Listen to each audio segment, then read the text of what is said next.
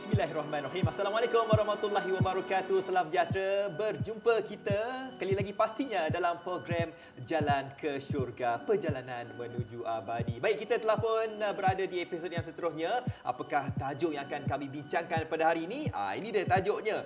Uh, aku ni jual barang yang kau pergi tengok benda lain tu kenapa? Itu tajuk yang akan kami bincangkan. Contohnya dekat sini kalau kita perhatikan, eh tapi sebelum tu saya nak kenalkan dululah saya punya tetamu. Ah, sebab saya takut saya cakap banyak je lagi. Ustazah ni tengok je saya kan. Okey, kita bersama dengan Ustazah uh, Nurul Hidayah Kamarudin, uh, pendewah wanita, ceramah bebas. Terima kasih Ustazah. Terima kasih kembali. Ya, bersama dengan Afan pastinya dalam Jalan ke Syurga. Baik Ustazah, uh, tajuk yang akan kita bincangkan tadi, hmm. uh, macam saya cakap tadi lah. Uh, aku ni jual barang, tapi masalahnya kau tu pergi tengok benda lain. Uh, maksudnya dekat sini secara uh, nak bagi pemahamannya hmm. contohlah wanita itu menjual tudung. Okay. uh, menjual tudung. Tapi uh, cara pemakaian tudung si penjual itu tidak mematuhi syariah. Kededah sana sini kan? Uh, nak tanyalah pandangan ustazah tentang perkara itu. Tapi hmm. sekarang ini saya nak tanya dulu kepada penonton. Uh, apa pandangan anda tentang tajuk kita pada hari ini? Okay, bagi saya benda tu menembati prinsip-prinsip marketing sebab marketing kan kalau dia jual produk macam let's say lah dia jual produk membesarkan payudara. Senang cerita lah memang kita nampak kan membesarkan payudara. Lepas tu image yang dia tunjuk tu perempuan tu tak ada payudara macam mana you rasa kan sebagai pengguna kita sebagai pengguna nampak kan produk ni sebenarnya efektif ke tak sebenarnya so kalau kita gunakan image payudara tu nampak ada bentuk dia kan so saya rasa marketing ni memang okey memang ngam Memang kan? So memang kena guna marketing macam tu. Kalau nak jual barang tu boleh, tapi dia punya apa cara untuk promote barang dia tu tak boleh nak lebih-lebih ke apa ke kan. So barang dia tu mesti kena lulus KKM ataupun barang berkualiti lah. Cara tu rasa macam kurang menarik untuk budak-budak lah sebenarnya. Untuk macam umum, better korang blur lah gambar-gambar ke apa, perumpamaan ke apa. Janganlah sampai letak gambar-gambar yang menggairahkan macam tu kan. Nah, untuk tonton apa tontonan umum. Okey, baik itulah dia. Ada yang setuju, ada yang tak. Ah, ada yang kata tak apa. Ah, saya tak tengok pun. Kalau baba tak baba tak tutup aurat tu saya tak ada masih tutup. kan? Bagus juga tu kan. Tapi itulah dia. Sekarang ni macam dah jadi macam trend juga kan. Masyarakat sekarang ni si penjual-penjual sekarang ni jual tudung. Ah, tapi pemakaian jualan tudung itu tidak mematuhi syariah. Bagaimana Ustazah melihat tentang perkara ini? Masya-Allah. Terima kasih banyak Afan ya. Uh, inilah antara nilai yang kita kena bayar apabila dulu uh-huh. Kita ada TV. Uh-huh. Dulu kita ada radio. Uh-huh. Dan Afak pun selalu uh, berada ya, di stesen-stesen yeah. TV. Kan dia ada uh, dia punya do and don't. Uh, garis panduan dia. Garis panduan dia. Yeah. Maksudnya tak semua iklan uh-huh. dia uh-huh. dia nak buat marketing uh-huh. tapi ada benda yang kau tak boleh langgar. Yeah. Tapi apabila dunia internet, hmm. Afan, dunia internet ini adalah keterbukaan, freedom, hak asasi manusia. Dan di, di situlah kita kata ada satu nilai yang kita kena bayar yang mana kita terpaksa berhadapan dengan perkara-perkara yang kita kata ikut suka hati aku lah. Ha. Ni aku punya Instagram. Mm-mm, Ni aku punya Ni akaun kita, kan? Akaun kita ha. kan. So suka hati aku nak buat apa. Hmm. Jadi nilai-nilai tersebut mungkin uh, dia memerlukan kepada pendidikan yang pertama. Yeah. Yang kedua dia memerlukan kepada kesedaran bahawa di luar sana ada mata-mata bukan semua mata yang sesuai dengan apa yang kita tayangkan. Di, di luar sana ada ada peraturan lah. Mm-hmm. Eh, dalam kehidupan kita ni ada norma dari sudut nilai masyarakat. Ada kanak-kanak yang memerhati kan yang mana dekat sana ada hak kanak-kanak yang perlu kita berikan ada orang kita nak kita orang perempuan hmm.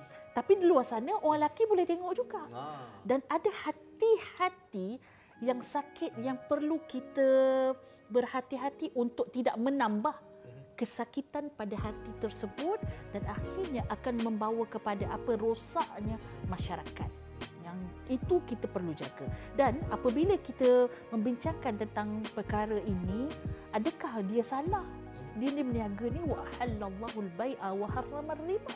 Allah halalkan. Kan? Jadi mungkin dengan alasan itu dia rasa macam eh aku nak berniaga kot. Hmm. Kan? Korang ni aku buat benda betul bukan aku curi duit korang. Yeah. Ha, alasan dia betul tetapi bercanggah dengan satu qawaidul fiqhiyah. Yang mana kaedah ini menyatakan bahawa al-ghayatul la tubarrirul wasilah iaitu matlamat tidak menghalalkan cara Okey, kau nak berniaga halal tetapi cara kau halal ke haram. So benda yang har, benda yang halal tidak akan dapat sampai kecuali dengan cara yang halal juga. Mesti cara tersebut adalah cara yang beradab. Yeah. Cara tersebut cara yang bertata tusila sebagai seorang uh, orang Melayu, yeah. rakyat Malaysia dan mesti kena dengan apa yang Allah sebut benda haram mm-hmm. jangan buat benda yang halal dipersilakan yeah. untuk lakukan dengan seluas-luasnya. Memang dalam Islam ni memang kita menyuruh agar kita ini melakukan perniagaan betul, ya. Betul ya, untuk kita hmm. mendapatkan sebuah pendapatan tetapi itu uh, macam kita cakap tadi lah kan hmm. uh, kena cara dengan halal lah kan. Betul. Um, betul saya setuju apa Ustazah katakan tadi sebenarnya kalau kita lihat daripada uh, akaun Instagram ke Facebook ke ya uh, kita tak tahu siapa yang tengok kita tu. Hmm. Mungkin budak-budak di bawah umur dan sebagainya hmm. tetapi itulah dia apabila kita berkata-kata tentang perkara ini kita cakaplah kepada salah seorang usahawan wanita contohnya hmm. kan kenapa sesi sangat kan tak uh-huh. takut dosa ke apa ke? Eh kan nak takut apa? Sebab saya jual barangan wanita hmm. kan yang lelaki-lelaki yang tengok tu siapa suruh? Ah kan? Yang laki-laki tu tengok saya dia dosa. Uh-huh. ha, tapi dia tak sedar dia yang yang menggairahkan supaya yeah. lelaki melihat uh, adegan-adegan di dalam Instagram maupun Facebook tu. Bagaimana Betul. Ustazah melihat tentang perkara ini? Dia macam strategi marketing yang salah lah. Betul. Ha. Dia kalau ikutkan marketing ni, dia tak ada halal haram. Yeah. Itu yang memang ha. sangat-sangat. Marketing, hmm. tengoklah ada orang dia boleh letakkan uh, apa eh, kita kata kontroversi yeah. adalah satu, salah satu cara untuk marketing. Betul. Ada orang letakkan fitnah, hmm adalah salah satu cara untuk marketing. Ada orang juga meletakkan uh, sexual adalah salah satu uh, adegan-adegan sexual tadi salah satu cara untuk marketing. Yeah.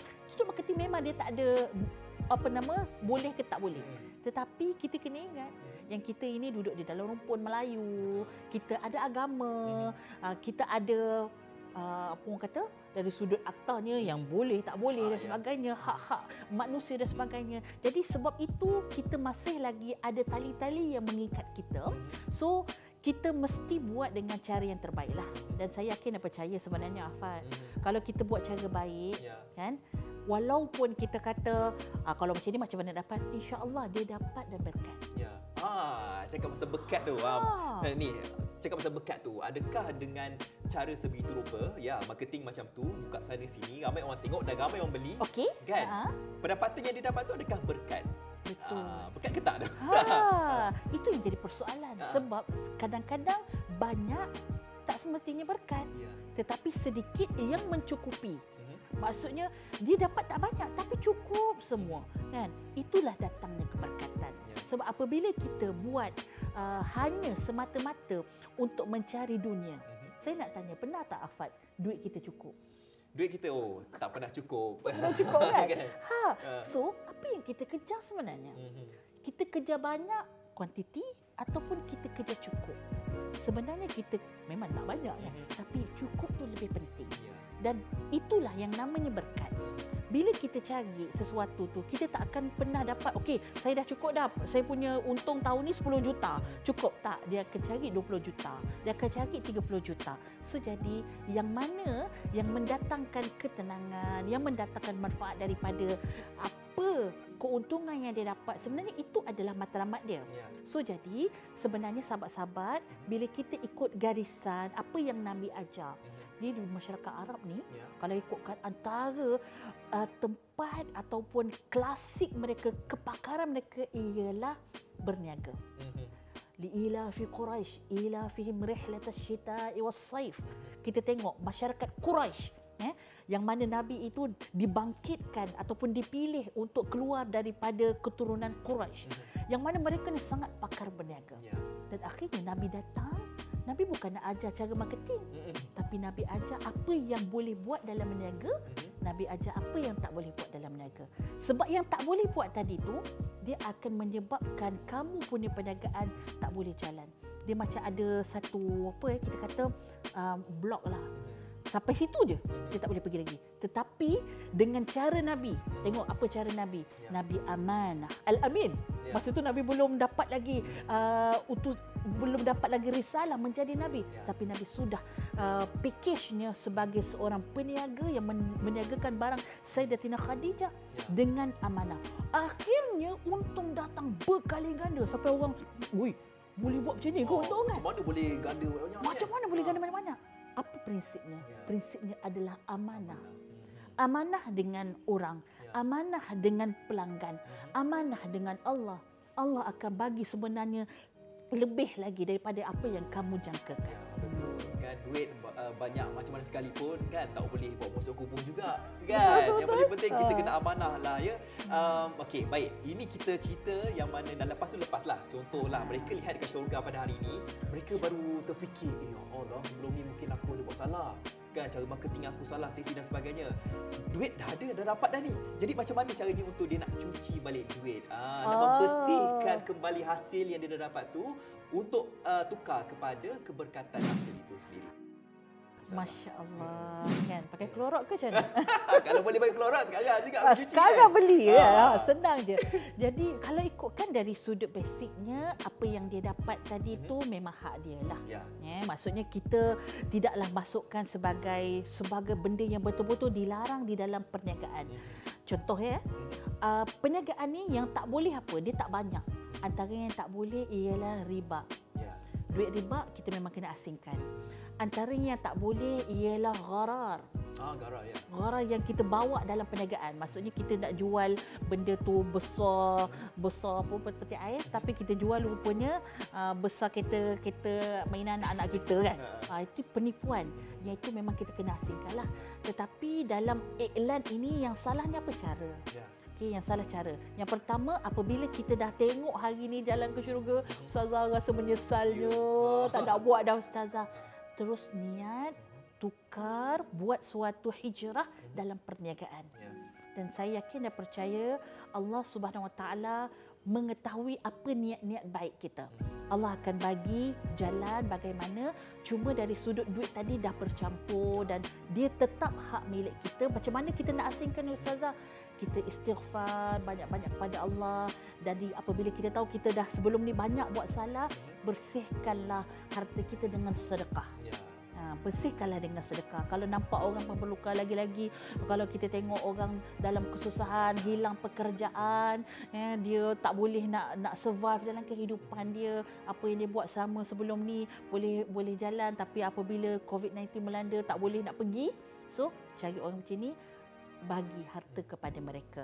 Dari sudut uh, apa yang dia buat itu, insya-Allah Allah akan nilai dengan azam dia untuk kembali kepada sistem kehidupan yang Allah telah aturkan di dalam Al-Quran dan As-Sunnah itulah dia bermula saya ini masih lagi tidak terlambat Ustazah ya. Ya ya ya. Uh, masih lagi ada kesempatan dan juga ruang ya kalau mempunyai sedikit wang tu uh, kita nak bersihkan pendapatan kita tu dengan cara bersedekah. Uh, Betul. Mungkin sebelum ni mereka terlepas pandang, mereka rasa macam untung untung untung untung masuk kan. Uh, mereka ini kurang bersedekah kan. Hmm. Jadi uh, dalam masa sama juga kita bagi penerangan untuk anda semua untuk anda cuci duit anda dan masa sama juga kita mengajar untuk kita uh, banyakkan bersedekah kan.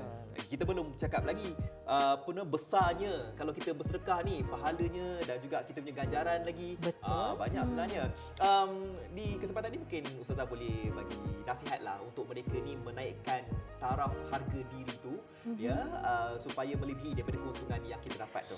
Betul. Uh, Saya ya. melihat pun uh, perkara ini ialah tentang nilai. Ya. Apa nilai yang sebenarnya yang kita nampak? Adakah kita nampak nilai tu pada RM? Mm-hmm. RM tu bila kita koyak duit RM1 tu kita koyak, dia hilang terus nilai dia. Yeah. Maksudnya sebenarnya nilai adalah pada diri kita sebagai peniaga. Sebab itu kita tengok Rasulullah sallallahu alaihi wasallam yang Rasulullah jual sebenarnya diri dia. Yang Rasulullah jual sebenarnya dalam perniagaan yang sampai Rasulullah boleh buat keuntungan bukannya marketing, bukannya barang yang dijual produk. Um, memang orang cari ke apa. Ya itu adalah study yang kita buat. Tetapi barang utama ialah personal branding. Kekuatan utama di dalam perniagaan ialah personal branding. Sebab tu yang puan jual yang tuan-tuan jual ialah diri tuan-tuan. Kalau tuan-tuan letak perempuan letak diri tuan-tuan mahal hmm. orang akan cari. Ya. sebab itu adalah kekuatan pada perniagaan dan apabila kita guna benda-benda yang yang yang orang kita kata uh, benda luar-luar je lah kan kekuatan luaran sebenarnya kita telah menggunakan marketing yang yang kurang tepat lah. Mm-hmm. Ha, so jadi letaklah nilai yang tinggi pada diri anda ya. insyaallah orang akan nampak diri anda suatu yang yang berharga dan ya. orang akan cari produk anda walaupun anda jual apa sekalipun. Betul. Kira dia macam sifat peribadi seseorang tu lah. Eh. Betul. Eh. Contoh kalau kita boleh lihat beberapa orang artis yang mungkin uh, sebelum ini dijadikan sebagai idola, ikutan kan. Hmm. Cakap je artis tersebut jual apa kan. Betul. Ramai peminat-peminatnya beli kan. Betul. Uh, tak kisahlah. Padahal barang tu adalah aku boleh dapat ke mana-mana. Lagi murah. Lagi murah. Uh, tapi sebabkan nilai seseorang itu, martabatnya tu tinggi, uh, kita support kan. Kita beli. Dalam bila kita juga dapat keuntungan dan sebagainya kan. Hmm. Okey, baik Ustazah. Terima kasih Ustazah. Di atas penerangan tu, saya percaya kepada anda semua usahawan-usahawan tidak kira lah lelaki ke wanita. Mulai sekarang ini kalau anda rasakan bahawa uh, dari segi sudut marketing strategi anda itu berlebih-lebihan, ya, terbuka sana sini, menonjol dan sebagainya. Kita bukan nak nak nak condemn ataupun nak katakan bahawa untuk usahawan wanita saja, malah lelaki pun sama juga. Kita harus ikut garis panduan yang telah pun ditetapkan dalam syariat Islam untuk kita berjaga-jagalah ya dalam apa saja bidang uh, perniagaan yang kita ceburi supaya ianya tidak melanggar syariat Islam. Baik, terima kasih Ustazah Nurul Hidayah ya penawar bebas yang bersama kita. Insya-Allah ada tajuk yang sesuai nanti kita akan kupas lagi Ustazah. Terima kasih kerana bersama kami pastinya di Jalan ke Syurga. Dan terima kasih juga kepada anda semua yang menyokong kami pastinya di Jalan ke Syurga. Insya-Allah kita jumpa lagi di episod yang akan datang. Apakah tajuk yang akan kami bawakan? Pastikan anda kekal bersama dengan kami pastinya di Jalan ke Syurga. Jangan lupa untuk anda lihat kami pastinya dia pastinya di YouTube dan juga Facebook kami Jalan ke Syurga Perjalanan Menuju Abadi. Jumpa lagi nanti. Assalamualaikum. Bye bye.